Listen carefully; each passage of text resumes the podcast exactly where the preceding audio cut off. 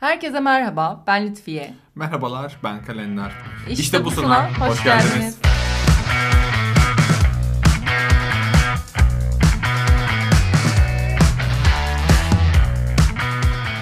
Selamlar arkadaşlar. Selam arkadaşlar. Nasılsın Lütfiye? İyiyim, teşekkür ederim. Sen nasılsın? Ben de iyiyim, teşekkür ederim. Umarım sizler de iyisinizdir arkadaşlar. Evet arkadaşlar, bugünkü konumuz çağımızın en e, büyük sorunlarından biri olan yetersizlik hissi. Evet. Başlamadan önce sana bir sorayım. Ha, bu sefer sen mi soruyorsun? Evet. Hadi bakalım. Senin e, iş hayatında ya da normal günlük hayatında kendini yetersiz hissettiğin zamanlar oluyor mu? Tabii ki de hissediyorum. Yani bunu gerek iş hayatımda gerek sosyal hayatımda fazlasıyla yaşadığım durumlar oluyor. Kim hissetmez ki? Ya buna örnek verecek olursam özellikle yaptığım ürünlerin sanki yeteri kadar iyi olmadığını düşünüyorum. Daha iyisini yapabilirim gibi. Her ne kadar müşteri günün sonunda beğeniyor olsam da kendi içimde bunu hep bu şekilde yargılıyorum. Hı hı. Ya da bir diğer konu sosyal medya. Ne zaman sosyal medyaya girsem ki özellikle LinkedIn'e, çünkü insanlar yaptığı başarıları daha çok genelde orada paylaşıyorlar. Hı hı. LinkedIn'e girdiğimde orada işte şunu başardık, bunu ettik diye sürekli o postları gördükçe ya acaba ben bir şeyi yanlış yapıyorum, eksik yapıyorum düşünceleri sürekli aklıma geliyor. Evet, kesinlikle güzel bir yere değindi. İlk söylediğin örnek bu yeterince iyi ürün çıkaramıyormuşum hissi. Bu biraz senin bireysel algınla ilgili olabilir. Yani kendini eleştiren ya da yeterince iyi görmeyen bir taraf sana bunları düşündürüyor olabilir. Diğer yandan ikinci verdiğin örnekte de sosyal medyada bunların sürekli karşımıza çıkması. Tabii. Yani ne yalan söyleyeyim, sosyal medyaya girip de özellikle de böyle iş platformlarında e, kariyer odaklı insanlar olarak özellikle bu platformlara girip de yetersiz hissetmeyecek olan yoktur bence. Muhtemelen. Çünkü e, her seferinde e, hep en iyi tarafımızı ortaya çıkardığımız yerler genel sosyal medya platformları. Hı hı. Ve burada bir şeye baktığımızda işte örneğin ev almışızdır. İşte sosyal medyada birinin evini görürüz ve benim evim yeterince iyi gelmez artık. Ya daha da, iyisini alabilirmişim. Evet, ya da daha iyisi varmış ve ben o sırada o evi almanın hazzını yaşayamıyor olurum. Çünkü bir şekilde ona yetişememişim. Ya da kariyerimde bir güzel bir değişim oldu. İşte bir ilerleme sağladım, bir başarı sağladım. Bir giriyorum LinkedIn'e. İşte birileri çoktan bu başarıyı elde etmiş de üstüne çıkmış. Bu sefer diyorum ki daha yürüyecek çok yolum var. İşte bunlar için e, çok zaman harcamam gerekiyor ve çok çabalamam gerekiyor. Yeterince iyi değilim.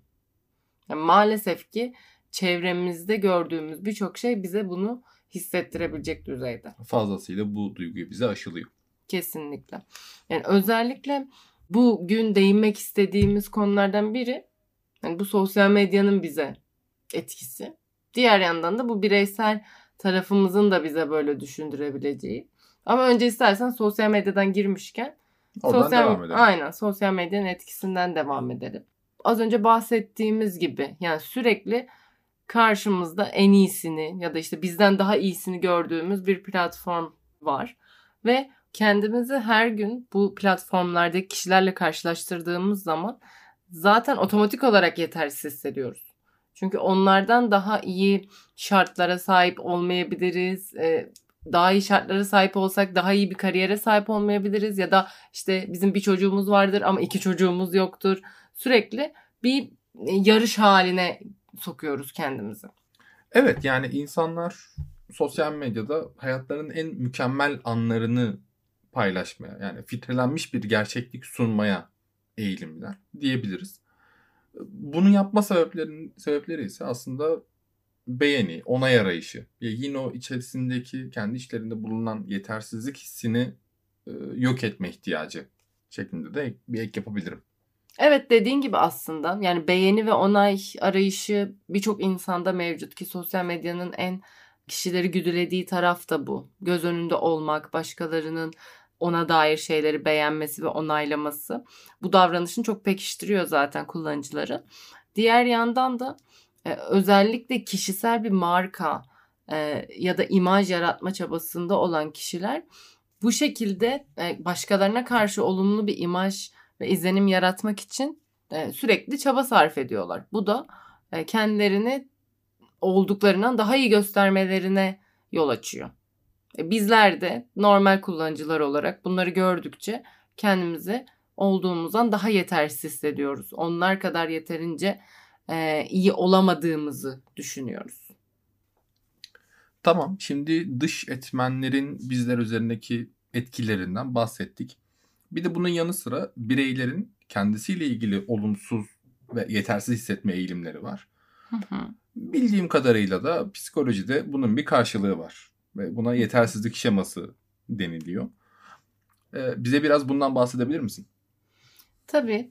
Yani bazen bir bireysel süreç olarak görüyoruz yetersizlik hissini. Aynı işte önceki podcastlerde değindiğimiz işte özgüven eksikliği, işte değersiz hissetme gibi kavramlar gibi. E, yetersizlik şeması, e, tabii burada bunun nasıl oluştuğuna değinmek çok uzun sürer. Ama genel olarak bu şemaya sahip kişiler e, kendilerini oldukça yetersiz hissetmeye, eleştirmeye, küçük görmeye daha meyilliler. Peki e, başlıca belirtileri neler bu yetersizlik şemasının? İlk olarak karşımıza perfeksiyonizm kavramı geliyor. Yani mükemmelliyetçilik. E, yetersizlik şemasına sahip olan kişiler genelde kendilerinden çok fazla beklentiye girdikleri için, sürekli çıtayı bir üst seviyede tuttukları için herhangi bir şey yaptıklarında bunu e, otomatik olarak yetersiz e, ya da başarısızlık olarak hissediyorlar.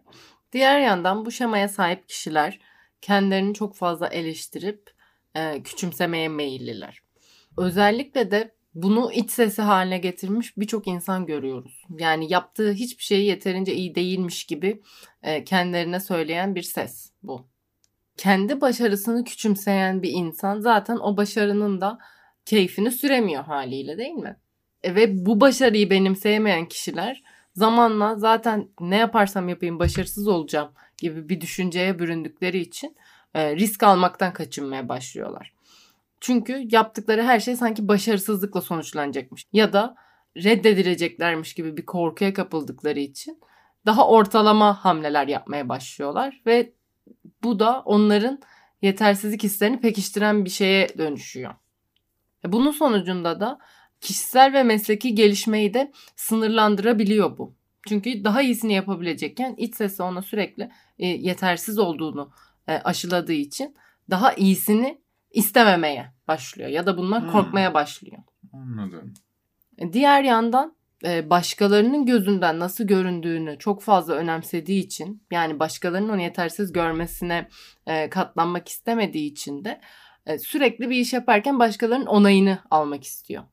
Yani devamlı gelen bir onay mekanizmasıyla, yani bir onaya kendine... ihtiyaç duyuyor. Çevresindekilerin onayına çok fazla bağımlı hale gelmeye çalışıyor, başlıyor. Bütün bunların sonucu olarak da bu şemaya sahip kişiler uzun vadede daha benlik saygıları düşük, depresyona daha meyilli ve olumsuz duygularla kendilerini sürekli kötüye yoran kişiler olarak karşımıza çıkıyorlar. Yani bir döngüye giriyorlar. Evet. Anladım. Aslında tüm biz bu süreci şema diyoruz. Yani yetersizlik şeması diyoruz. Evet. Anladım. Ya tabii ki bu şemanın oluştuğu e, durumları da ele almak gerekiyor. Hani direkt sen şu şemaya sahipsin gibi etiketlemek de doğru olmaz ama genellikle bu kişilerin kendilerine çok fazla yetersiz hissettikleri zaman şuna bakmak lazım. Yani demek ki zamanında işte çocukluk döneminde ya da e, büyürken çok fazla başkalarının eleştirilerine, e, redlerine, e, yetersiz ya da başarısız görülmelerine maruz kalmışlar. Hmm. Anladım. Peki o zaman sana şunu sorsam, şimdi bu duyguları hemen herkes yaşıyordur. Hı hı. Sen de, ben de. O... Kesinlikle. O zaman bu durum bizde yetersizlik şeması olduğu anlamına mı geliyor? Hayır tabii ki. Yani bu yetersizlik hissi zaman zaman hepimizin hayatında hissettiği duygular.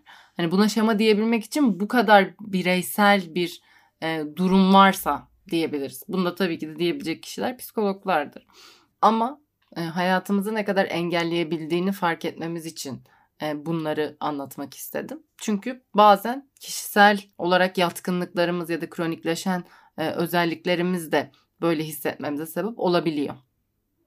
Ama tabii bu bölümde bahsedeceğimiz şey daha çok günlük hayatta ya da iş hayatındaki yetersizlik hissiyle nasıl başa çıkabiliriz? Ya da bunu hissettikten sonra nasıl işleri tersine döndürebiliriz konuşmak. Peki sence bu hisle baş etmek için günlük hayatta ya da iş hayatında nasıl hamleler yapmalıyız? Şimdi öncelikle bu duygu genellikle iş performansıyla, beklentilerle veya kişisel hedeflerle ilgili belirli bir memnuniyetsizlik veya endişe durumunu ifade ediyor. Ve bununla ilgili düşünülebilecek bazı noktalar var. Bunlardan ilki gerçekçi olmayan beklentiler. Şimdi iş hayatında hepimiz biliriz ki her işin bir noktasında bir hedef konur. Hı hı. Yani derler ki bu ürün sonunda bu olacak ya da bu müşteri günün sonunda bunu elde edecek gibi hedeflerimiz vardır. Ya da mesela satışçılar der ki benim günlük satış hedefim budur. Hı hı. Aylık hedefim budur. Yani bir ölçülebilir bir şey vardır ortada. Hı hı. Fakat bu ölçülebilir şey çok gerçekçi değilse, çok uçlardaysa, yani çok yukarıda. Örnek veriyorum, satışçıdan örnek vereceğim. Günlük beş yüz adet tişört satılacaktır diyelim. Hı hı. Hedef bu şekilde konulmuştur. Ama gerçekçi olan sayılar ise iki yüz iki yüz elli'dedir. E bu sefer o satışı yapacak olan kişi ya ben hedefimin altında kaldım, acaba yetersiz miyim? Yani bu his, hissiyatta dolduruluyor ister istemez. Yani iş hayatında aslında gerçekçi olmayan beklentilere son vermek gerekiyor. Bunlara dikkat etmek gerekiyor. Hı hı. Bir diğer konu ise başkalarıyla karşılaştırılmak ya da karşılaştırmak kendimizi. Bu durum haliyle bizde bir yetersizlik hissi yaratabilir. Her bireyin kendi güçlü yanları ve zayıflıkları vardır. Kendi yolundan gitmek, kendi başarılarınızı kutlamak, kendi gelişiminize odaklanmak en önemli kriterlerdir zaten. En önemli durumlardır. O yüzden kendinizi başkalarıyla karşılaştırmaktan kaçının olabildiğince. Bir diğer konu ise gelişim için fırsatları değerlendirmek. Bu hissiyat genellikle kişisel gelişim fırsatlarını görmemekle ilişkilidir. Aslında önümüz, gözümüzün önüne bir perde çekiyormuşuz gibi de düşünebiliriz. Eksik olduğumuz alanlarda eğitim almak veya yeni beceriler kazanmak veya kendimizi iş hayatında daha yetkin hissetmemize yardımcı olabilecek aktivitelerde bulunmak bu durum için faydalı olabilir.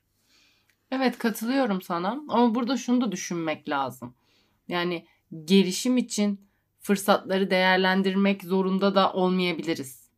Şimdi kendini yetersiz hisseden bir insan zaten sürekli daha iyisini olmaya çabalayacak ya. Ve bunu sağlıksız bir şekilde yapabilir. Gerçekten olduğu konumu gerçekçi değerlendirmediği için yapabilir bunu.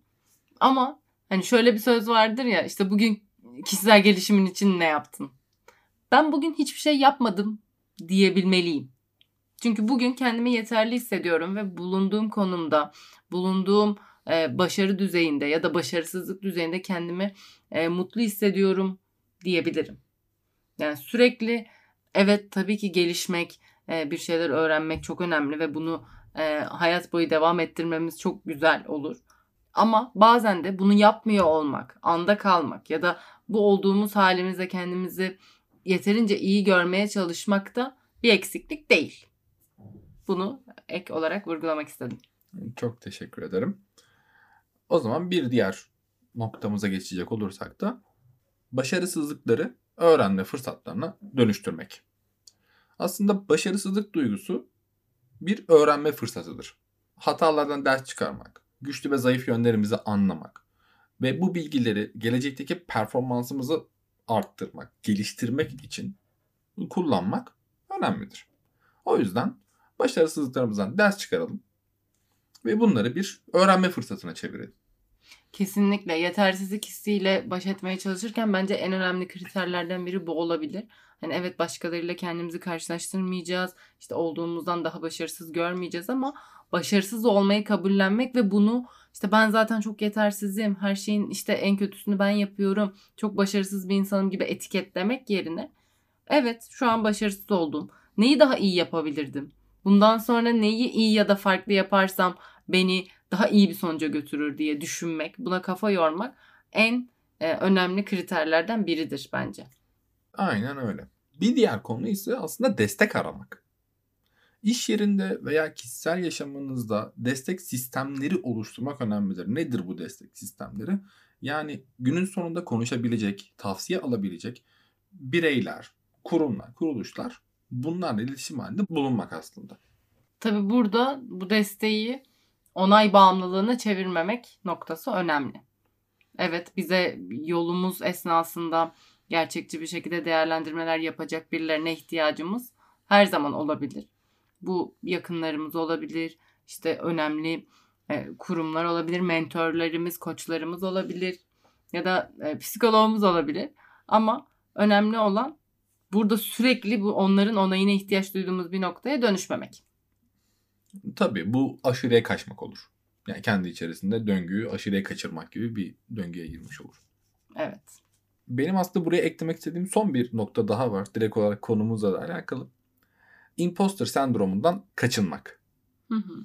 Ee, bu sendromun ne olduğunu tekrardan bir özet geçecek olarak tek cümleyle kişinin başarılarına, yeteneklerine ve güçlü yanlarına rağmen kendini yetersiz, yalancı ve bir sahtekar gibi hissettiği durumlardır imposter sendromu. Bu sendromun detaylarını daha önceki bölümlerimizde, iş yerinde yaşanan sendromlar bölümümüzde anlatmıştık. Oradan daha detaylı bir şekilde dinleyerek bu konu hakkında daha çok bilgiye sahip olabilirsiniz. Evet, güzel bir yere değindin. Imposter sendrom bölümümüzü dinleyip nasıl baş edebileceğinizi dair detayları alabilirsiniz bu bölümden. Toparlamak gerekirse yetersizlik hissi zaman zaman hepimizin e, düştüğü bir tuzak. Evet, bazen bizi e, kamçılayıp iyi şeylere vesile olabilir ama bazen bizi olduğumuzdan daha kötü hissettirip e, daha kötü yerlere götürebilir. E tabii ki burada başarının istenen bir sonuç olduğunu reddetmiyoruz. Üretken olmak, olduğundan daha iyisi için çaba göstermek iyi bir şeydir. Değil mi? Fakat çok mutlu olmak için tek başına başarılı olmak ne gerekli ne de yeterlidir. Hayattaki mutlulukların çoğu büyük bir başarı gerektirmez. Yetersiz hissettiğinizde kendinize bunu hatırlatabilirsiniz. Evet, çok güzel söyledin. Kesinlikle yetersiz hissettiğimizde kendimize bunu hatırlatmamız iyi olur. Evet arkadaşlar, bugün yetersizlik hissi hakkında konuştuk. Bu konuyla ilgili bizlere görüşleriniz, fikirleriniz olursa sosyal medya kanallarımız üzerinden bizlere iletebilirsiniz. Her yeni bölümümüzde işte busun demeye devam edeceğiz. Kendinize iyi bakın. Kendinize iyi bakın arkadaşlar. Görüşmek üzere.